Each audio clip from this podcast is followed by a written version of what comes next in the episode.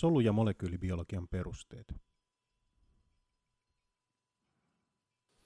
Miten proteiinien määritys käytännössä tapahtuu ja mitä vaikeuksia menetelmässä sitten on? Tästä saa varmasti parhaiten selvyyden kysymällä asiantuntijalta. Juha Rouvinen toimii Itä-Suomen yliopiston kemianlaitoksella professorina ja hän on selvittänyt pro- proteiinien ra- atomirakenteita lähes kolmenkymmenen vuoden ajan. Käydäänpä siis hänen työhuoneellaan kysymässä aiheesta.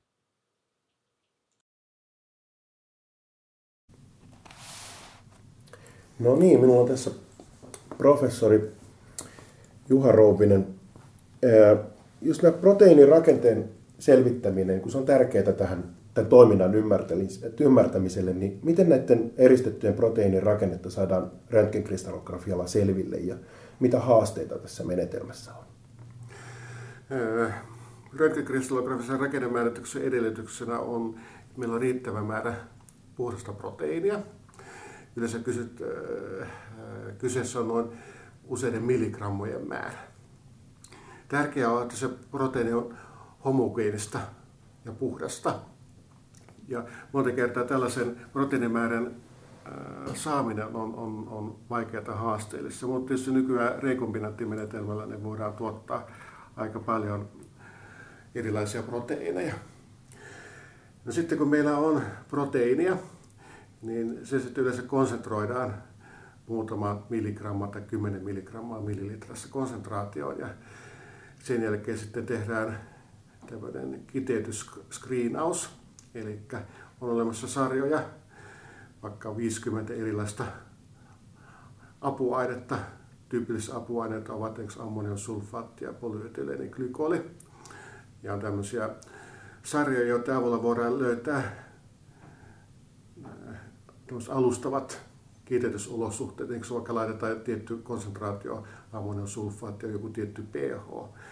Ja silloin tällaista liuosta lisätään proteiiniliuokseen ja sitten mikroskopin avulla tarkastellaan tämmöistä rasiaa, jossa näitä pisaroita on. Yleensä tyypillisesti niin, äh, meillä on tämmöinen riippuva pisara-menetelmä käytössä.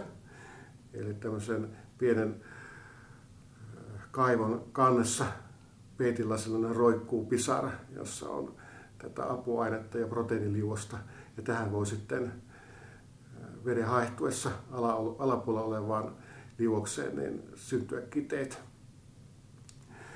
Ja tämän jälkeen kun löydetään alustavat kiteytysolosuhteet, näitä voidaan optimoida muun muassa pH:ta, apuainepitoisuuksia ja proteiinipitoisuuksia niin säätämällä. Tyypillinen tämmöinen hyvä kide kristallografian mittauksen on nolla pilkku yksi nolla pilkku kaksi millimetrin kokoinen. Sitä ei siis voi nähdä mikroskoopilla. Sen se voi nähdä mikroskoopilla, mutta paljain silmin ei voi nähdä. Ja tärkeää on, että se kire on yksittäinen, eli meillä ei saa olla kirekimppua. Yksittäisessä kiteessä proteiinimolekyylit ovat pakkautuneet kolmiulotteisesti muodostaa säännöllisen kirehilan. Ja tässä tapauksessa tämmöinen kirehila voi diffraktoida röntgensädettä. Eli röntgensäde heijastuu kiteestä sillä olevien tasojen avulla ja proteiinimolekyylin kaikki atomit vaikuttavat tähän diffraktioon. Käytännössä mittaus suoritetaan diffraktometrilaitteella, joko kotilaboratoriossa tai synkrotronilla. Ja röntgensäteen voimakkuus vaikuttaa tämän rakennemäärityksen tarkkuuteen. Kiteestä kerätään pyörittämällä niin sanottu datasetti, jossa sitten Fourierin muunnoksen avulla määritetään elektronin tiheyskartta, johon nykyään automaattisesti proteiinimalli voidaan sovittaa kartan sisälle. Malli perustuu yleensä aminohapposekvenssiin ja usein myös johonkin tunnettuun samantyyppiseen proteiinin rakenteeseen. Ja nykyään tämmöinen mallin rakentaminen siinä voidaan käyttää apuna aika paljon automatiikkaa. Parhaassa tapauksessa kiteen voi saada aikaan muutamassa viikossa ja rakennemäärityksen voi tehdä ja mittauksen ja määrityksen muutamassa tunnissa. Nykyään me käytämme hyvin paljon näitä synkrotronin säteilylähteitä, joita on esimerkiksi Saksassa, Britanniassa, Ranskassa ja Ruotsissa. Suomessa tämmöistä synkrotronisäteilylähdettä ei ole. Ja tuloksena on sitten proteiinin kolmiolettinen rakenne, sen koordinaatit, joita voi katsoa sopivalla ohjelmalla tietokoneen kuvaruudussa. Joo, eli toi kiteytyksestä puhuit paljon, niin siinä parhaassa tapauksessa menee muutamia viikkoja, mutta mikä on semmoinen käytännön, tota, että paljonko siinä, niin kun, onko se semmoinen, mikä on siinä haasteellinen, että löytää ne sopivat olosuhteet vai... Tota, ja... No näin yleensä ajatellaan, että se kiteytys on se enemmän taidetta kuin tiedettä. Meidän kokemusten mukaan ne ongelma, jos proteiinien kiteydy yleensä siinä proteiinimateriaalin laadussa. Jaha. Et meillä on täällä nyt hyvin tarkka massaspektrometri, ja me voimme sillä niin hyvin tarkasti yhden atomin tarkkuudella niin määrittää se, että onko se proteiinimolekyyli, proteiinimateriaali kunnossa. Kiteytykseen vaikuttaa se proteiinimateriaalin homogeenisuus, sitten miten kompakti se proteiinimolekyyli on. Jos se on hyvin joustava, jos on joustavia osia, niin silloin sillä on paljon erilaisia konformaatioita. Silloin tämmöisen proteiinin kiteyttäminen on hankala. Kalvoproteiinit ovat pitkään semmoisia hankalasti kiteytettäviä proteiineja, mutta erilaisten apuaineiden avullahan tässä on saavutettu viime vuonna niin suurta menestystä. Eli kalvoproteiineja nyt on määritetty ihan urakalla suuria määriä. Niistä myönnettiin Nobelin palkintokin muutama vuosi sitten. Kun meillä on tullut tänne proteiinimateriaalin kiteytettäväksi, niin kyllä me suurimmassa osassa on saatu se rakenne. Miten tota... kiteytyykö nämä proteiinit aina samalla lailla? Eli jos me otetaan jostain tietokannasta tota, tuommoinen röntgenkristallografian rakenne, niin, niin voidaanko me aina luottaa siihen, että se rakenne oikeasti on näin? Vai, vai tuleeko sieltä sellaisia, että joku on määrittänyt sen, sen verran heikosti, että sitten myöhemmin huomataan, että ei tuo rakenne pitänyt paikkaansa lainkaan? Joo, tuota... ensinnäkin se... proteiinin rakenne, mikä meillä on tietokannassa, se edustaa yhden proteiinin pääkonformaatiota. Se on eräänlainen keskiarvo tällaisesta. Joo. Proteiinilla voi olla useita eri pääkonformaatioita ja suuri määrä erilaisia konformaatioita. Meilläkin on sellaisia esimerkkejä, että proteiineja on kiteytetty kahdessa eri konformaatiossa. No sitten, ja sellaisiakin tapauksia on, että proteiinilla on erilaisia kvaternaarisia rakenteita. Tämmöisiä isodimeerejä. Tällaisiakin tapauksia on. Eli se on yksi konformaatio, mikä meillä kiteessä on. Se, se tarkoittaa sitä, että proteiinilla voi olla myös muita konformaatioita. Mut se, no sitten toinen asia, mikä vaikuttaa siihen, on se proteiinirakenteen määrityksen tarkkuus. Kun meillä ne proteiinimolekyylit on pakkautuneena kiteessä, mitä lähempänä tai sanotaan näin, että mitä samankaltaisempi se pakkautuminen on, samassa järjestyksessä proteiinimolekyylit on, niin sen voimakkaammin se diffraktio röntgensäde ja sen tarkempi rakenne me saamme. Sitten jos näitä proteiinimolekyylit hiukan eri orientaatiossa, silloin se tarkkuus heikkenee. Mm. Silloin saamme heikomman resoluution, ja kun resoluutio heikkenee, niin ei esimerkiksi saada sivuketjujen konformaatiota kovin kunnolla määritettyä. No tässä voi myös sanoa varoituksen sanan, että sitten kun mennään tänne heikommalla resoluutiolla, niin monessa äh, proteiinin tietopankin olevissa kirjarakenteissa on virheitä. Esimerkiksi vaikka on joku pieni molekyyli eli ligandi sitoutuneena proteiinin koordinaattitiedossa, mutta oikeasti se ei olekaan sitoutunut sinne. Joo. Tämmöinen varoituksen sana, että kaikki ei ole aivan sitä, miltä näyttää ne siellä proteiinin tietokanssa. Siellä on myös virheitä. Joo. Joo, koska silloin kun katsotaan proteiinitietokannasta, niin me nähdään se, liittyy... niin kun, että tuossa kohtaa se on, mutta me ei nähdä sitä hajontaa, että mikä se... Ää, niin joo, on. No nyt tuota, nämä virheet johtuu heikosta resoluutiosta, sitten rakennemäärityksen ää, huonosta laadusta.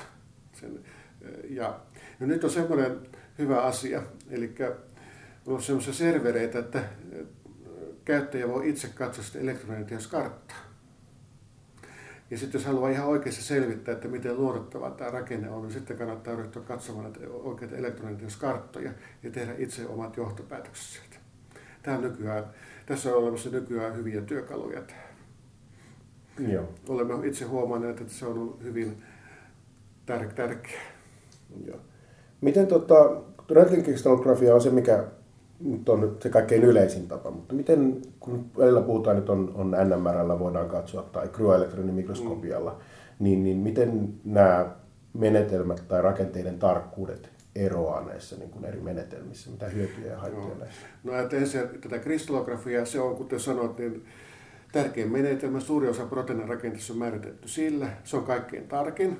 Varannustapauksessa siitä päästään atomiresoluutioon, niin ihan yksittäiset atomit erottuvat.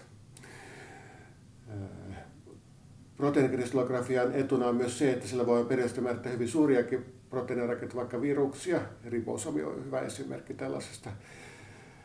Siitä suurempi on jo vähän hankalampi mennä. Myös sitten esimerkiksi vaikka joku lääkeainemolekyyli, joka sitoutuu kohden reseptoriinsa, niin voidaan nähdä hyvin pieni molekyylikin. No sitten meillä on no, no, kristallografiassa tietysti edellytyksenä se proteiinin kiteyttäminen. Ja meillä pitää olla riittävän suuri määrä homogeenista proteiineja. No sitten meillä on N M R, joka antaa niin sanotun liuosrakenteen. Ja N M R:ssä ongelmana on yleensä se koko rajoitus. Eli, eli joku tuommoinen kaksikymmentätuhatta on semmoinen tyypillinen koko rajoite N M R-proteiinille. Suurempikin voidaan päästä, mutta se on jo hankalampaa. Ja tämä on käytännössä sitten rajoittanut N M R-menetelmän soveltamista. N M R-rakenne ei ole niin tarkka kuin kristallografinen rakenne yleensä. N M R on myös hankalaa saada informaatiota kvaternaarista rakenteesta. Suurin osa N M R-rakenteesta on monomierisiä proteiineja. Mm. No sitten on elektroninimikroskopia, mikä aivan ihan viime vuosina on nyt muodostunut hyvin, hyvin suosituksi. Tai ainakin sitä on ainakin paljon lehdessä ollut. Eli siinä on tämä laitetekniikka kehittynyt nyt merkittävästi. Ja nyt on viime vuosina julkaistu huomattava määrä suuria, vaikeita, monimutkaisia proteiinikompleksorakenteista, mitkä perustuu elektronimikroskopiaan, minkä tämä resoluutio on parantunut. Mutta näitä kalliita uusia elektronimikroskooppia vaan harvassa paikassa. Eli se ei ole mikään tämmöinen standardimenetelmä, kuten tämä N M R tai kristallografia. Ja etteikö siellä kryoelektronimikroskopiossa vielä tule se, että se, kuitenkin se resoluutio on verrattuna tuollaiseen kryoon? Ää, siinä on tapahtunut huomattavasta paranemista, mutta ei se niin tarkka ole kuin mm. ihan pienen tässä äh, röntgenkristallografiassa, mutta se on jo huomattavan tarkka. Joo. Siinä on tapahtunut ihan viime vuosina huomattavaa paranemista. No entä kun nämä proteiinit kuitenkin koostuu tämmöisistä kohtalaisen yksinkertaisista atomeista, eli siellä on hiiltä ja typpeä ja happea. Ja niin, niin tota, mikä siinä sitten tulee siinä laskustumisessa niin vaikeaksi, että tätä ei pystytä teoreettisesti määrittämään? Joo, no siinä ehkä on kolme ongelmaa. No, ensimmäinen on tämmöinen konformaatio-ongelma. Jos ajatellaan, että meillä on yksi aminohappo, niin siinä on kaksi kiertyvää sidosta, johon voidaan löytää useita konformaatioita ja sivuketju. No sitten, kun meillä on kaksi aminohappoa, konformaation lukumäärät kerrotaan keskenään ja kolme ja niin edespäin. Sitten kun alkaa olla pieni laskustuva proteiini, missä on sata kaksisataa aminohappoa, niin ollaan jo rajattomassa määrässä konformaatiota. Ja joskus sanotaan, että konformaatiota on niin paljon, että kaikki luonnossa kärsii läpi, niin maailmankaikkeuden ikä ei siihen riittäisi. Eli tämmöinen ihan konformaatio-ongelma. Toinen ongelma on sitten se, että laskustuneen ja laskustumattoman muodon välinen energiaero on hyvin pieni. Eli laskennallisesti on vaikea laskea tällaista energiareittiä niin luotettavasti, koska on kyseessä niin pienistä energiaerosta. Ja kolmas ongelma on sitten entropia, jota on hyvin hankala käytännössä laskennallisesti määrittää. Ja. Ja entropia on kaiken tämmöisen termodynamiikan takana sitten joka tapauksessa. Jonkinlaista edistystä myös tämän proteiinin laskustumisen suhteen on, on, on viime aikoina Yhdysvalloissa tehty, mutta iso keskeinen ongelma se edelleenkin on. Ja tästä on puhuttu jo monta kymmentä vuotta, ja mitään tällaista isoa merkittävää pääsyä eteenpäin ei tässä ole. Voi ehkä olla, että pelkällä laskennallisen kemian menetelmän sitä ei voida ratkaista, vaan siinä pitäisi ehkä käyttää muuta sitten rinnalla. Joo, kiitoksia.